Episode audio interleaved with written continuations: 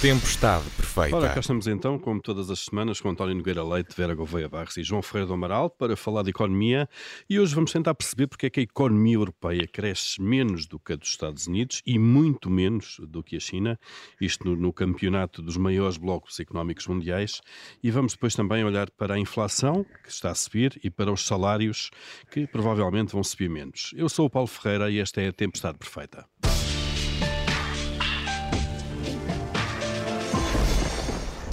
Os sintomas estão à vista de todos há muito tempo. A economia europeia tem crescido a um ritmo mais lento do que a dos Estados Unidos e tem ficado a milhas então do crescimento da China, se bem que aqui os campeonatos eh, possam ser diferentes. Uh, olhando só para os dois maiores blocos, desde 2010 os Estados Unidos cresceram a média anual de 1,8%, a Europa metade, 0,9%. Mas aqui o importante, mais do que olhar para os sintomas, é perceber a causa desses sintomas. João Ferreira do Amaral uh, lançou este tema aqui há umas semanas, disse que gostava muito de falar dele, cá estamos nós então. Uh, como é que olha então para esta assimetria de crescimentos entre um lado e o outro do Atlântico? Bom, eu, eu, lancei o tema porque espero aprender alguma coisa com, com, com, o painel, porque de facto não é uma, não é uma, não há uma justificação única nem simples para, para, para, esse, para essa situação, que, que, vem já desde pelo menos o início do século, da Europa crescer eh, significativamente menos que os Estados Unidos e muito menos que, que outros espaços. Há, por um lado, eh, algo que é natural. Eh, quando se inicia um processo de desenvolvimento, é natural que nas primeiras décadas haja um crescimento muito forte da atividade económica, é o caso da China e é o caso de outros países que também se se começaram a desenvolver a partir do, da globalização, ou seja, uhum. a partir dos anos 80. Os chamados tigres, Portanto, de alguma maneira, tigre asiático exatamente. ou tigre europeu. Nós atravessámos claro. uma fase dessas nos anos 60 e, e início dos anos 70, em que há um crescimento muito rápido porque se parte de uma base muito pequena e, por outro lado, porque uh, grande parte desse crescimento, mesmo nas sociedades de hoje, é feito através da industrialização e, e, essa industrialização tem efeitos muito rápidos e, e, muito pronunciados. Portanto, eu diria que em relação à China eh, e outros espaços semelhantes, eh, eh, da Indochina e também da própria Índia, que, vem também acelerando o seu crescimento, é natural e reflete um pouco também o que se deu na própria Europa em muitas zonas. Já não é tão natural, de facto, esta diferença em relação aos Estados Unidos, embora também se diga que sendo significativa, também não é assim muito profunda. Os Estados Unidos, desde o início do século, cresceram cerca de 2% ao ano, a União Europeia, no seu conjunto, cerca de 1,4%. Eh, em qualquer caso, é muito preocupante porque, por duas razões. Eh, é um crescimento baixo para, nomeadamente, absorver os, os, eh, as consequências do envelhecimento da população, que, que necessariamente tem tem consequências em termos de despesa pública e que, por sua vez, exige um crescimento económico para poder ser sustentável, e é também eh, negativa do ponto de vista do peso da Europa no mundo, porque, de facto, com os outros espaços todos a crescerem mais rápido, é evidente que vai definhando o peso do que a uhum. Tinha no mundo e isso já se tem notado. E isso já agora, João, são olhando de facto, são umas décimas de diferença, mas o problema é que elas se vão prolongando ao longo de anos e depois as décimas, eh, Sim, passado uma década ou duas, criam um gap, um gap muito grande. Claro, claro. E, e portanto, principalmente quando as, eh, para, para espaços de desenvolvimento intermédio continuam a crescer significativamente mais, mais que a Europa. Causas disto. As causas, ninguém tem noção de, muito clara de tudo o que pode estar envolvido, mas penso que há duas ou três coisas que convém salientar.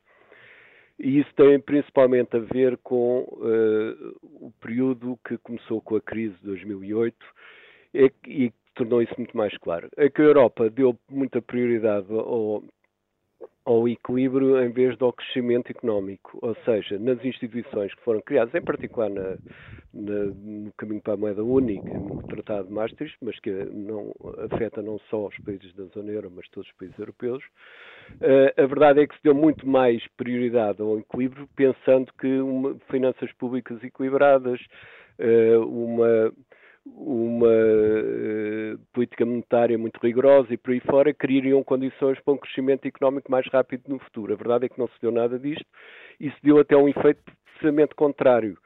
foi que o facto de a Europa crescer pouco foi levando os países a endividarem-se mais e hoje temos 50% eh, da zona euro com dívidas públicas em porcentagem do PIB superiores a 100%, coisa que era inimaginável uhum. em 1999, quando começou propriamente a moeda única. Portanto, eu penso que há um problema institucional grave e que eh, se agora me dá a ideia que parece haver tendência para, para se reequacionar de facto as instituições da governança económica da zona euro. Hum. Provavelmente terei, terei, terei, a possibilidade de falar depois no, sobre isso também. Uma segunda volta. Um outro, um outro aspecto importante eh, é o seguinte, é que eh, este baixo crescimento económico foi também acompanhado por alguma divergência de algumas zonas da União Europeia importantes, nomeadamente os países do Sul ou, ou, zonas do sul de alguns países, como o caso italiano, por exemplo. E isso significa que eram zonas que à partida tinham maior potencialidade de crescimento que a média, uma vez que partiam de um nível mais baixo, e que não contribuíram para esse crescimento total. Pelo contrário, ainda cresceram menos que a média. Portanto, há aqui também um problema claro de provavelmente tem a ver com, com os efeitos próprios da integração uhum. económica e monetária, mas também com efeitos, com problemas institucionais, que os países do Sul não se estão a dar bem, e especificamente os países do Sul não se estão a dar bem com, com, o crescimento económico europeu, porque não estão a contribuir para ele e estão a divergir claro. em relação São, Acabam por ser um peso que puxa a média para baixo. Quando devia ser justamente o contrário. As zonas de menor menor rendimento são aquelas que têm à partida mais potencialidades de crescer mais rápido. Sem dúvida. O tal efeito que nós falámos há pouco dos outros países, Exato, eh, como a China. Vera Gouveia Barros, eh, eh, como é que olha para esta divergência também? Acompanha o João nestas, na busca destas explicações? Bom, em, relação à China, a explicação é simples e é matemática. É, é outro campeonato, de facto, não é? Claro. é exato. Portanto, é, eu parto de uma base muito mais baixa, por isso é muito mais fácil crescer espetacularmente. A economia chinesa é neste momento, em, se olharmos somente para o PIB, é a segunda maior do mundo, mas depois, quando temos em consideração que têm mais de mil milhões de chineses, a coisa muda completamente de, de figura e estão noutro campeonato e aí é fácil explicar. Relativamente aos Estados Unidos, eu encontro uh, razões uh, mais até estruturais do que, do que tanto a explicação institucional que o João avançou. Porque me parece aqui que uh, há modelos sociais que são distintos. Aliás, tanto os europeus quanto os norte-americanos uh, se consideram dentro daquilo que se chama de países ocidentais, mas depois há diferenças entre eles e vem muito desta, a meu ver, desta, desta diferença no modelo social que têm, que têm subjacente. E uma das coisas que os economistas aprendem é que nem sempre os objetivos da eficiência e da equidade são uh, compatíveis. Não têm de ser mutuamente exclusivos de todo, mas uh, às vezes a opção por uma por uma situação que seja de menor desigualdade, depois compromete a eficiência e, portanto, relativamente às taxas de crescimento da União Europeia versus a dos Estados Unidos, acho que eh, refletem um bocadinho estas duas opções eh, distintas. Na Europa há muito mais uma rede social de apoio, ao passo que os Estados Unidos são um país fantástico para captar talento, para promover talento, mas quem não tiver eh, sorte ou talento ou determinadas competências não vai ter depois também uma vida nada fácil. Sabemos o que é que é, que não existe um, um um sistema público de saúde, não existe um sistema público de educação e, portanto, essas coisas também. Um, e há bocadinho o João uh, falava da, da, questão das finanças públicas, Pois bem, também as finanças públicas têm, uh, na Europa, comparando com os Estados Unidos, uma, uma lógica muito, muito distinta. Depois, há também a questão uh, de, demográfica que me parece importante. Uh, a Europa é cada vez mais um continente envelhecido e, e nós temos discutido isso como, por um lado, se esse envelhecimento pode ser também uma causa da redução de produtividade e, e, e, e consequentemente, de um crescimento anémico, depois também esse crescimento anémico traz um problema relativamente a como que vamos hum. lidar com estas questões de demografia, não só porque não conseguimos ter rejuvenescimento demográfico, seja pelo aumento da natalidade, seja pela atração de, de imigrantes, embora a Europa continue a ser, a, ser eh, claramente um beneficiário da, da imigração, mas também depois temos um problema no nosso, no, no tal, na tal sustentabilidade desse modelo claro. social europeu no que diz respeito à parte das despesas de saúde e, e das despesas com, com as pensões e com as reformas. Muito bem. António Nogueira Leite, eh, como é que olha para, para esta divergência de crescimentos? Bom, é a divergência de crescimento entre a Europa e os Estados Unidos, o caso da China é, é, resultado de vir muito mais de trás e também de ter, enfim, de não haver um level playing field no comércio internacional, que só agora é que os europeus e os americanos têm despertado um pouco mais. Eu não estou a falar de protecionismo, estou a falar de regras iguais, regras de proteção eh, ambiental, regras de uh, utilização adequada uh, das pessoas nas empresas, do mercado de trabalho, etc. Portanto, há aqui um conjunto de fatores. Eu, eu poria a China de parte, e muito disto tem a ver com o processo de crescimento para níveis intermédios, intermédios altos de rendimento. Uh, o grande problema, eu vejo entre a Europa e os Estados Unidos, passa, uh, uh, começa, são vários, mas começa com a excessiva autossatisfação dos europeus com o sucesso do seu modelo social nos anos 60, 70 e parte dos anos 80 do ano passado. Eh, e acho que a partir daí tivemos grandes dificuldades em o ir adaptando às alterações, não só da demografia, como das próprias condições de crescimento, eh, de crescimento da economia. Eh, os Estados Unidos têm uma população mais jovem, conseguem atrair pessoas mais qualificadas em maior número, os principais, há muita gente imigrante, primeira, segunda geração, muita gente de primeira geração, que tem imenso sucesso nos Estados Unidos, provavelmente na Europa, por várias razões, mas também razões culturais não conseguiria ter esse sucesso e isso pesa uh, no dinamismo da economia americana. Uh, um outro aspecto importante é que há muito mais dinamismo empresarial. Uh, não só, enfim, enfim, há um mercado grande, há uma, há, uma, há uma tradição maior de assunção de risco e isso tem consequências em termos do investimento e em termos das apostas que são feitas uh, pelos empresários e pelas empresas.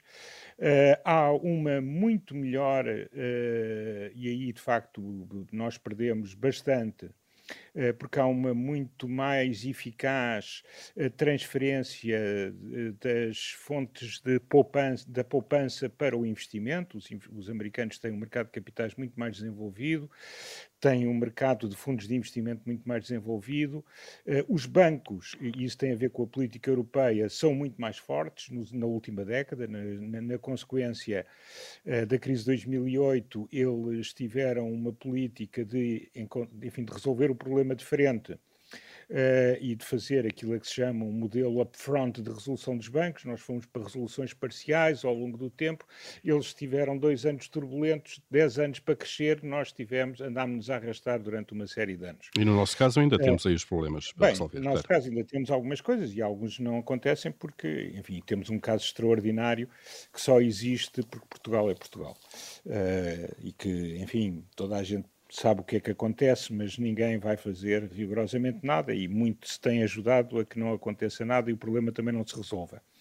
Por outro lado, temos alguns problemas que têm a ver com uh, os custos de, de, de, coordenação entre os vários países uh, e, e, também uh, uma preocupação que é saudável de liderar em certas áreas, mas que são áreas que geram maiores custos para o funcionamento da economia e, e, que, por outro lado, não produzem os efeitos desejados se não obrigássemos os outros países a fazer. Nós, se olharmos para o setor químico, se olharmos para uma série de outros setores, nós verificamos que nós tomamos as medidas ambientais eh, muito agressivas primeiro, e é bom que o lideremos, mas depois somos incapazes de levar o resto do mundo atrás de nós, o que significa que as empresas europeias têm vindo a deslocalizar, eh, agora menos nestes últimos dois anos, mas têm vindo a deslocalizar e, obviamente, o crescimento não é todo consolidado eh, na sua sede na Europa. E, portanto, há aqui um conjunto de, de razões. Eu acho que a principal hum. Uh, existe uma razão importante institucional, mas a, principal tem a ver com ambiente económico, tomada de risco, funcionamento dos mercados, passagem. Uh, repare, muita da poupança europeia acaba nos fundos de pensões das seguradoras ou em investimentos muito tradicionais dos bancos. Nos Estados Unidos, uma boa parte da poupança é o que está por trás do crescimento das principais empresas mundiais neste momento. Da, da inovação, claro. Claro. Uh, e, e, portanto, nós temos uh, uma economia muito dominada pelo Estado, em que uh, tentamos também levar um modelo que, com o qual, enfim, eu estou muito mais confortável, como é evidente, mas nós temos que adaptar o modelo social europeu às circunstâncias de um continente decadente. Uhum. não o temos feito. Ao não o fazer, ao pós-dissipar, vamos ter piores condições sociais no futuro e, e temos menos condições para crescer no presente. Portanto, eu acho que o problema da Europa é que é antiga uh, e está muito agarrada uh, aos seus sucessos antigos. Muito bem. João Ferreira do Amaral, e para fechar esta primeira parte, há aqui diferenças, obviamente, em termos institucionais também, são diferentes as que o João apresenta do que as que o António apresenta de uma forma mais clara, e da Vera também até certo ponto, em termos de ambiente económico.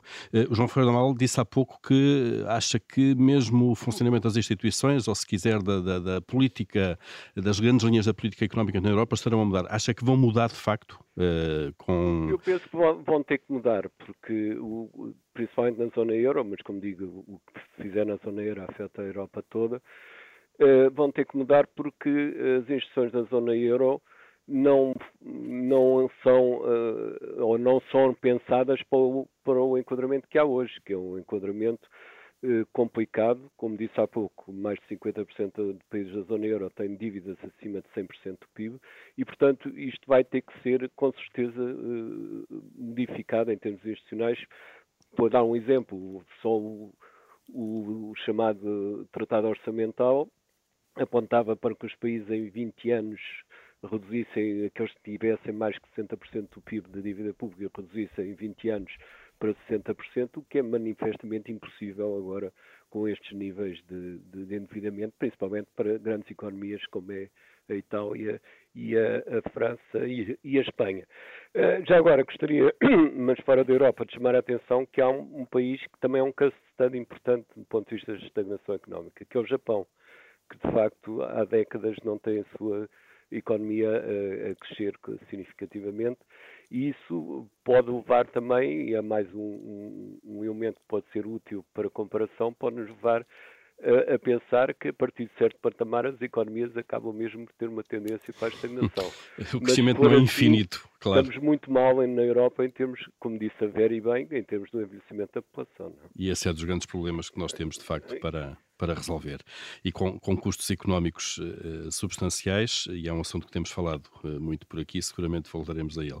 Vamos abrir, como é habitual, o Comitê de Crédito uh, nesta, nesta edição, aquele espaço onde habitualmente aprovamos ou chumbamos aquilo que se vai passando na atualidade. Vera Gouveia Barros, começando por si, esta semana o que é que aprova? Eu esta semana vou aprovar que tenha sido aprovado, passa a redundância, a, a criação de uma conta corrente entre os contribuintes e o Estado. Uh, fico muito satisfeita, até porque era uma coisa que eu já tinha ordenado no início do ano neste programa, usando de, de, do meu momento semanal de tirania, e, e, que agora foi aprovado na Assembleia. Portanto, para relembrar o que é que, do que é que estamos a falar, trata-se de uh, os contribuintes poderem usar os créditos que têm junto do Estado para saldar as suas próprias uh, dívidas. Portanto, é fazer um encontro de contas no deve e o haver de, que se tem na, na relação com o fisco. Muito bem, está aprovado então. Atenção que isto é só entre fisco ainda, não é? é deve haver de impostos, ainda não entramos aqui com, com os outros créditos que eventualmente não, os contribuintes não, não, possam ter nem, entidades nem, públicas. Sim, nem com a parte da Segurança Social, por exemplo. Claro, claro. Portanto, mas isto passo a passo, as vossas ordens vão sendo cumpridas. É verdade. António Nogueira Leite, exato. António Nogueira Leite, o que é que aprova esta semana? Eu tinha apontado a mesma coisa, uh, que esta conta corrente, ia só, não ia acrescentar nada, ia só dizer que isto tem, para além das ordens, obviamente, que foram finalmente seguidas, uh, isto tem estado na propositura de vários partidos, uh, pelo menos no PSD, teve desde as eleições em que foi eleito Durão Barroso. Já lá vão os aninhos. E, o que significa que os próprios proponentes não o tinham concretizado, seja no governo Barroso, seja depois no governo Passos. Uh, mas finalmente, eu acho que a IEL também já fez esta proposta várias vezes, uh, das poucas. Agora foi uma proposta do CDS. CDS, apoiada pelo PS, CDS, não é? E ainda tem ali uns passos para, para, em termos de processo legislativo, se não erro, ainda há uns não, passos a dar, não é? Quer dizer, isto, é uma intenção recorrente há 20 anos, portanto, vamos, agora estamos mais próximos, vamos ver se concretiza e vamos ver se inclui a Segurança Social a seguir. Muito bem. Eh, está aprovado também então esta conta corrente fiscal. João Ferreira do Amaral, o que é que merece a sua luz verde esta semana? Uh, merece luz verde. Uh, os dados que o INE publicou uh, relativamente a, a de, a existência e uso do internet em casa, de facto já temos 84% da população com internet em casa e 82,3% da população entre 16 e 74 anos usa a internet. Eu penso que isto é muito importante e, portanto, é um aspecto claramente positivo, tanto mais que tem vindo a aumentar, por força da pandemia, evidentemente também em parte, mas penso que é uma tendência positiva em qualquer caso. Muito bem, a digitalização da economia, não é? Vai, vai avançando. Da sociedade, neste e da caso. sociedade, claro. E, é importante até para desenvolver áreas, não só o acesso a conhecimento e informação, como também do comércio eletrónico, por exemplo, e uma série de operações cada que, vez mais. concomitantemente, aumentou muito também aqui, por, por, obviamente, devido à pandemia. Não? É? Sem dúvida. Muito bem, estão uh, aprovados os dossiês a aprovar esta semana. Agora vamos para, outra, para outro verso da medalha, os chumbos. Vera Gouveia Barros, o que é que chumba? Eu vou chumbar o insucesso do programa Chave na Mão, um dos programas inserido na, na nova geração de políticas de habitação. Bom, na, na verdade, eu não chumbo o insucesso.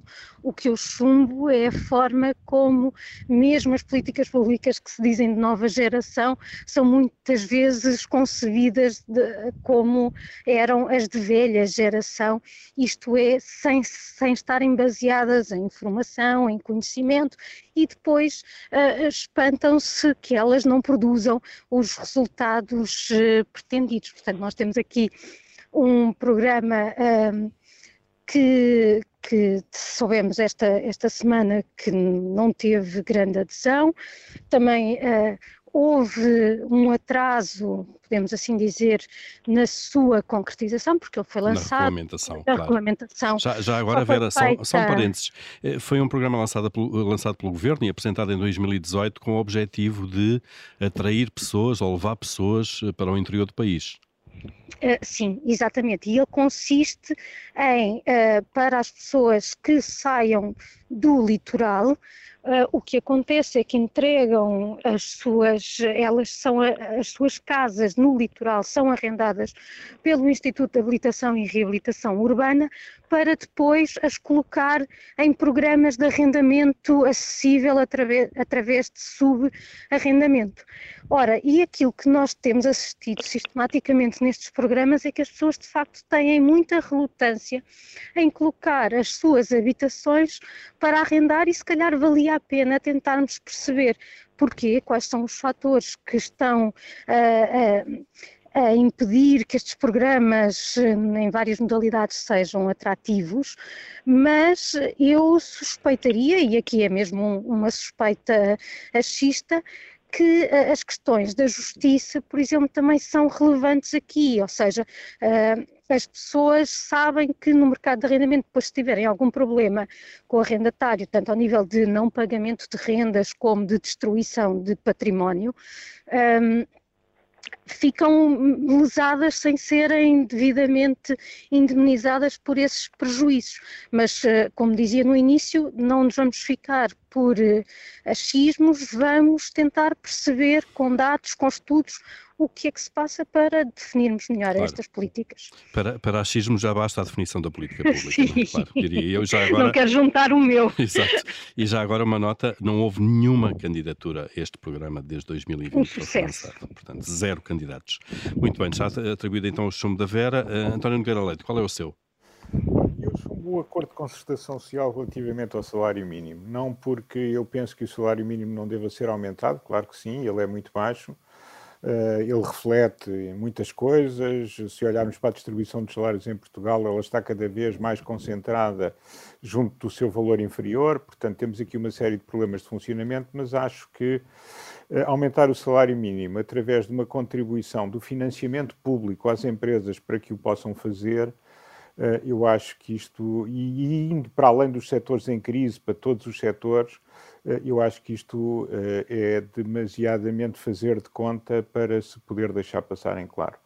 Muito bem. Uh, há alturas, em, enfim, não, não, não é que o salário mínimo leve sempre a maior desemprego. Há muitos estudos que mostram que nas situações em que há monopsónia dos empregadores, muitas vezes aumenta o salário público até substancialmente e não há aumentos uh, do desemprego, mas o governo em Portugal claramente que achou que não estávamos nessa situação, porque senão não se predispunha para usar o dinheiro dos contribuintes para financiar as empresas para, por sua vez, poderem aumentar os salários. Eu acho que isto é um sintoma uh, de uma economia que, que é uma economia cada vez mais se faz de conta Uh, e, e, enfim, em que todos concordam e todos estão contentes, mas é realmente um muito mau sinal e isto vai-se pagar mais à frente. Eh, no fundo, pode dizer-se que são os contribuintes que estão a pagar uma parte do aumento salarial do salário mínimo. Sim, mas isso, isso não é bom, quer dizer, a maior claro, parte claro. dos agentes políticos todos acharam que quer dizer, ou, ou aplaudiram ou, ou calaram-se, portanto, consentem. Ou, ou, é o reconhecimento, uh, mas, António, de que de facto muitas empresas não estarão uh, habilitadas a pagá-lo. Mas, mas, então, é minha, claro, e é isso que eu estava a dizer, claro. o governo reconhece isso e, portanto, estabelece um, estabelece um valor de mercado para o salário mínimo que depois subsidia. Isto é uma coisa absolutamente irreal, porque mostra que estamos dispostos a ter uma economia que funciona, uh, que funciona ligada ao ventilador, dizer, não faz nenhum sentido. Não faz nenhum sentido. Está atribuído então o chumbo uh, a, esta, a este mecanismo uh, aprovado na concertação social. Uh, João Ferreira do Amaral, qual é o seu chumbo? Bem, é o, o, impacto que já está a ter, embora não se saiba ainda se vai ser um impacto de muita maior contágio ou não, a nova variante da Covid-19 já está a ter efeitos negativos sobre as expectativas e sobre a própria eh, deslocação das pessoas. Eu percebo que os governos uh, deem agora a ideia que não vão ser apanhados de surpresa como foram com, com a variante Delta, mas, e portanto, percebe-se que se tomam estas medidas, mas a verdade é que objetivamente isto vai significar, eh, de facto, maiores dificuldades na, na atividade económica. Esperemos que não se confirmem os receios que se têm e que possa continuar a, a recuperação económica. Vamos ver, há muita incerteza ainda, não é, sobre isto. Exatamente. Vamos ver então as próximas, as próximas semanas. Estão então atribuídos as aprovações e os chumbos eh, desta semana e o Comitê de Crédito então encerra por aqui.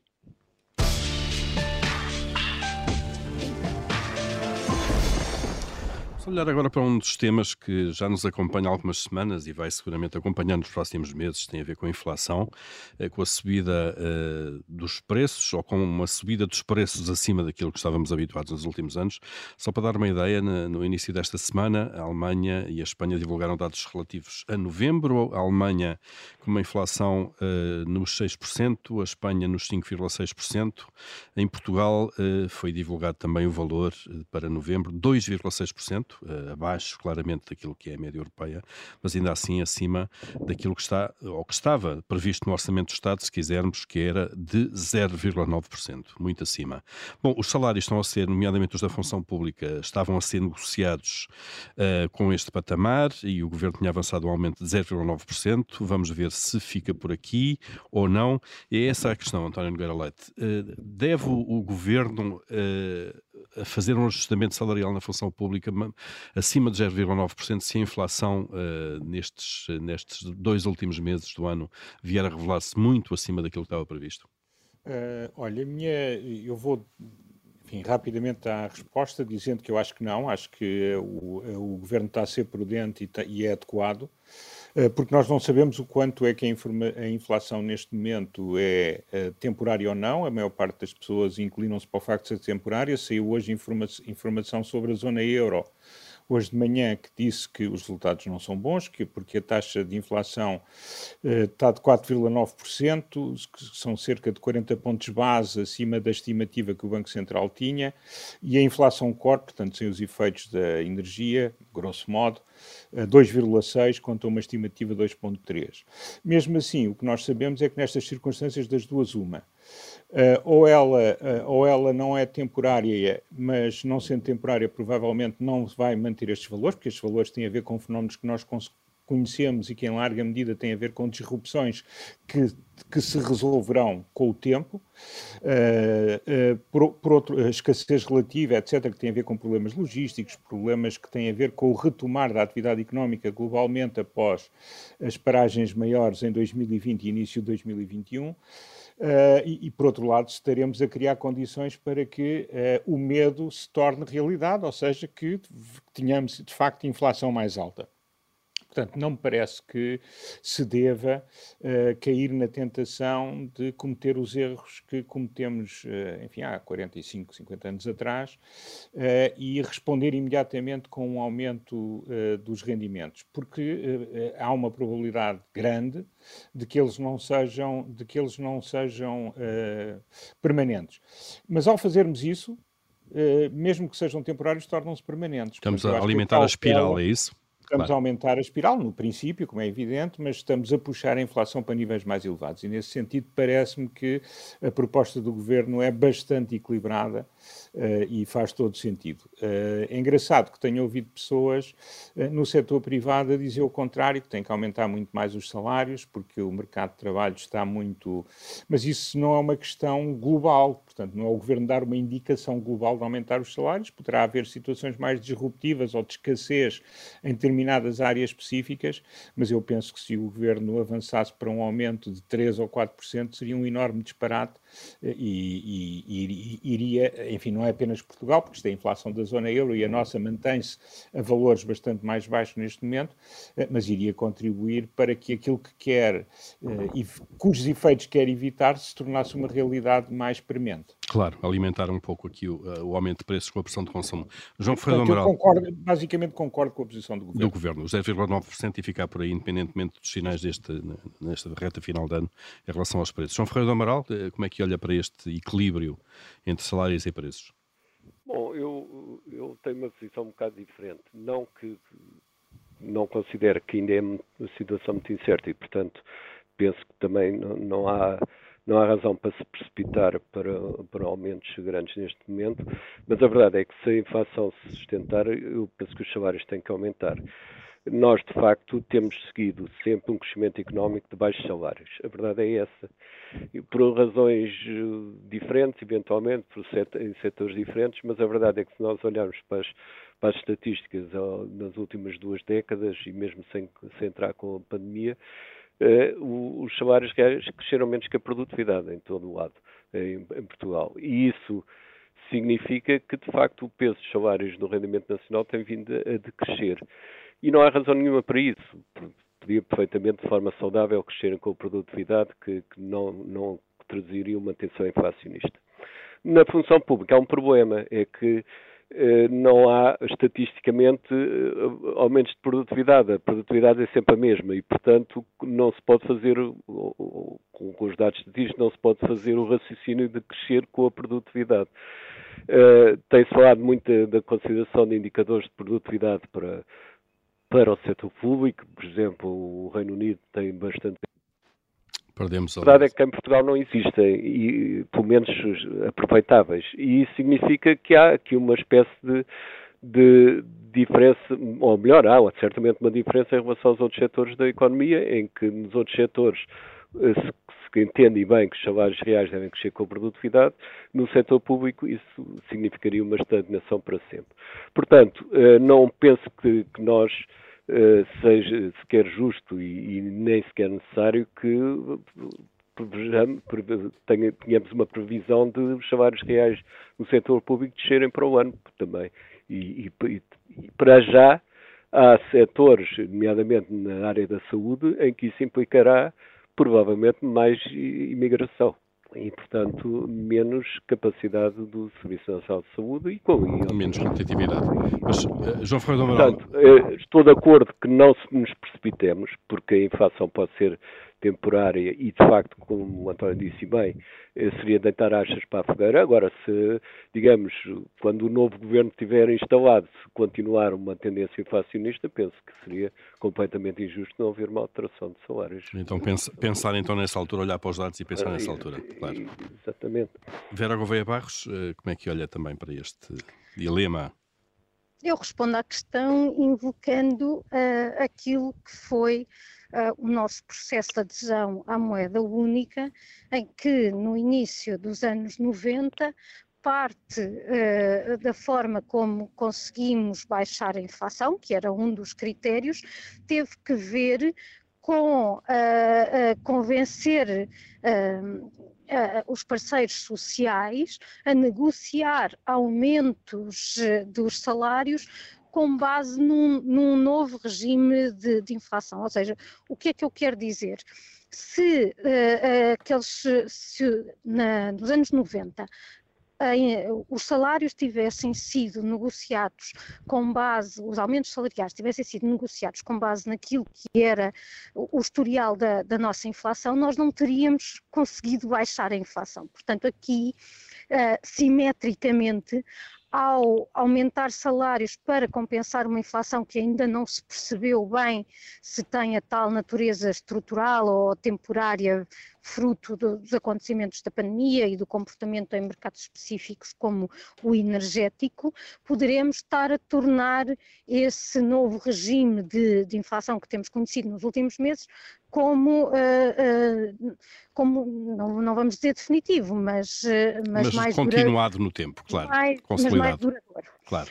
Tudo isto Uh, não, não, esta resposta, ou seja, que muito, uh, muito sinteticamente é não, não devemos negociar aumentos salariais na função pública atendendo a estes novos valores da inflação mais altos, não, não belisca em nada aquilo que é rever carreiras na administração pública, reorganizar os serviços, dar uh, outras oportunidades, tornar as carreiras mais uh, aliciantes, mais atrativas, até porque nós vamos tendo, e, e quem diz na função pública diz o, o, próprio modelo da economia baseado em baixos salários, mas isso é uma questão distinta é uma, e é uma questão estrutural que não tem que ver com aumentar salários na base de aumentá-los nominalmente para que após a inflação fiquem na mesma em termos reais. É, é, é, é um assunto à parte. Muito bem.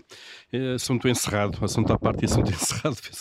Pode ser aqui uma boa síntese. Vamos esperar mais um pouquinho para ver o que é que isto da inflação vai dar e depois tomar então medidas em, em função disso e não eh, com base em expectativas que podem não se podiam não se verificar, mas que depois se concretizam caso a reação são seja. Profecias autorrealizáveis. autorrealizáveis. Neste caso não são profecias, mas são reações autorrealizáveis, quase. Muito bem. Vamos, estamos quase, quase a fechar. Hoje temos tempo aqui para o nosso momento de tirania. Começando pelo João Ferreira do Amaral. O que é que faria se mandasse, João?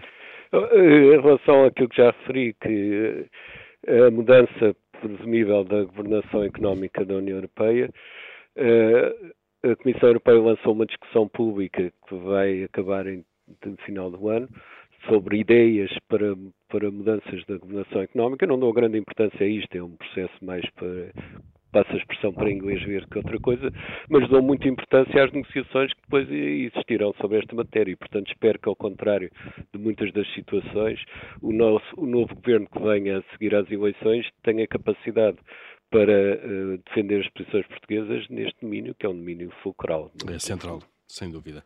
Vera Gouveia Barros, uh, o que é que faria se mandasse? O, a, a, minha tirania desta semana vem na senda de uma notícia saída, salvo erro, ontem, relativa aos prazos de pagamento das faturas em Portugal, que são superiores aos da média uh, da União Europeia. Eles têm vindo a reduzir-se, mas continuam a, a ser quase de um mês e estes eh, atrasos são explicados essencialmente por três fatores e dois deles têm que ver com o extravio das, das próprias faturas ou com faturas que uh, estão erradas. E, portanto, a minha ordem vai ser no sentido de corrigirmos isto, nomeadamente através da adesão à fatura eletrónica, que tem vantagens diversas de, de, de eficiência, de, também de cariz ambiental e, e que nos permita reduzir este prazo de pagamentos, porque isto é importante para, para o funcionamento da economia. Sem dúvida, a tesouraria das empresas depois não aguenta, não é? António Nogueira Leite, qual é a sua tirania desta semana? Eh, a minha é uma repetição de uma tirania anterior, que eu em saco roto é a aceleração da vacinação da África, eh, que claramente, enfim, estamos agora a perceber qual é que é o resultado eh, disso não ter acontecido. É um problema que vai muito para além da, das patentes, é um problema de é um problema logístico, um problema que neste momento o mundo tem uh, suficientes vacinas para vacinar toda a gente, mas não consegue vacinar alguns destes países. Acontece um outro problema, que é um problema grave, porque é de muito difícil solução. Em muitos destes países há uma enorme relutância vacinal. A, vac... a África do Sul tem vacina para toda a gente, eh, pelo menos o próprio governo e as organizações internacionais assim o reconhecem e têm essa capacidade, mas não consegue convencer as pessoas a vacinarem-se. Eh, há muitas zonas da África onde as pessoas têm um terror à vacinação, eh, por razões culturais e outras, e, e, mas era muito importante que se conseguisse fazer as campanhas necessárias e que se pusessem os meios no terreno e os apoios eh, para que isso pudesse acontecer, e aí os países ocidentais e a China uh, também têm algum esforço a fazer. Uh, enfim, eu não quero, ter, não quero com isto ter um discurso neocolonialista, uh, mas são claramente países que precisam de ajuda para resolver um problema a si próprios e a todos nós. É que é de todos, um problema que é de todos, sem dúvida. Muito bem, chega aqui ao fim esta tempestade perfeita, a primeira neste novo horário para quem nos ouve em direto, terças-feiras, a partir do meio-dia. De resto, resto, eh, pode ouvir-nos sempre, já sabe, eh, através de podcast nas plataformas habituais. Até para a semana.